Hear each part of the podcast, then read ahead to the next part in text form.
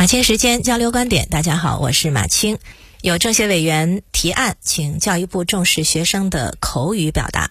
呃，教育部答复说，相关课程标准已经纳入培养目标。那培养目标呢？说具有日常口语交际的基本能力，学会倾听、表达和交流，初步学会运用口头语言，文明的进行人际沟通和社会交往，运用口头和书面语言，文明得体的进行表达和交流。下一步呢，还会强化口语表达能力教学。就是学生要学，那从哪里学呢？那肯定是从老师那里学，所以语文老师也要学。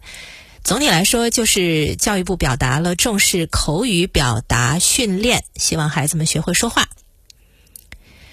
可能有人觉得说话还要特别的学习吗？啊，我们又不是一定人人都要出来做主持人的。有人觉得不用啊，说因为人人都会说话啊，只要不是那种非得吃开口饭的，为什么非得去特别学？也有人觉得。学也学不会吧？说那种特别会说话的那是天赋，其实不是啊。说话需要学，也可以学。语言能力它当然是有天赋的因素，基本上很多的能力它都有一个天赋的因素，但是它也需要后天努力。你就说我，我从业二十多年。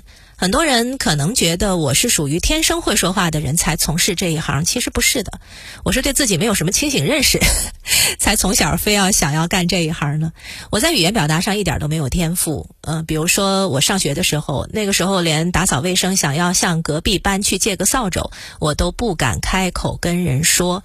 你能相信吗？那工作之后呢，还接到听众投诉说说听我说话太难受。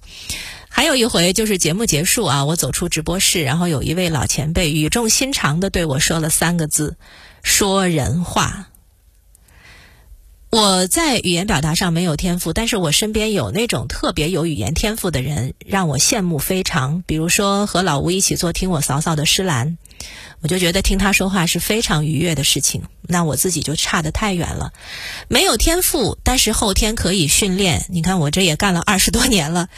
所以，像我这种欠缺天赋的人也能吃开口饭，说明表达语言、表达说话的艺术是可以经过训练提升的。那好，那再说说，如果是你不是说非要去做这个这个行当，也要去学吗？为什么教育部会重视在中小学就要开展口语表达的训练呢？那我们就说什么是说话的艺术。上过百家讲坛的曾仕强教授是这么讲这个说话的艺术的。他说，就是对不同的人说不同的话，这是高度的智慧。啊，可能有的人说，哎，这不就是见人说人话，见鬼说鬼话的厚黑学吗？不是的，不要把这个话这么理解。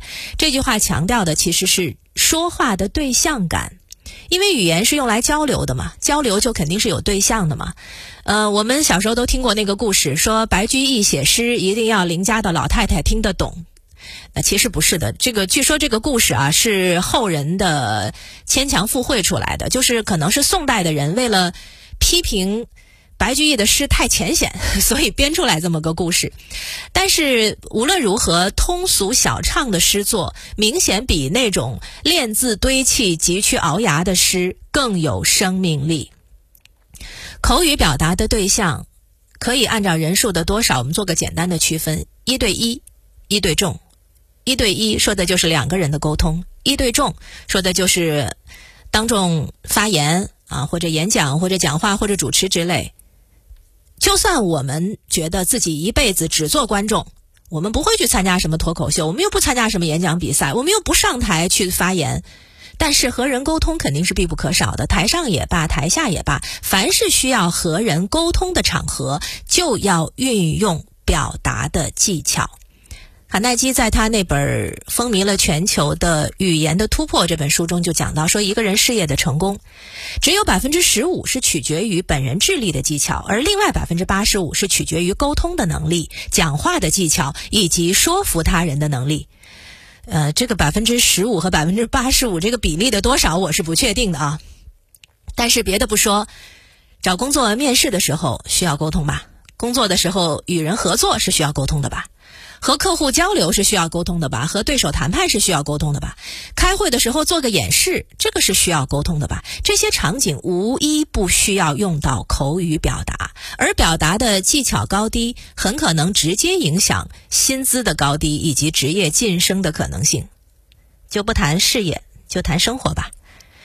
生活，你不管是面对家人还是面对陌生人啊，有的时候呢，说着说着就能跟人呛起来。这个就是所谓“良言一句三冬暖，恶语伤人六月寒”。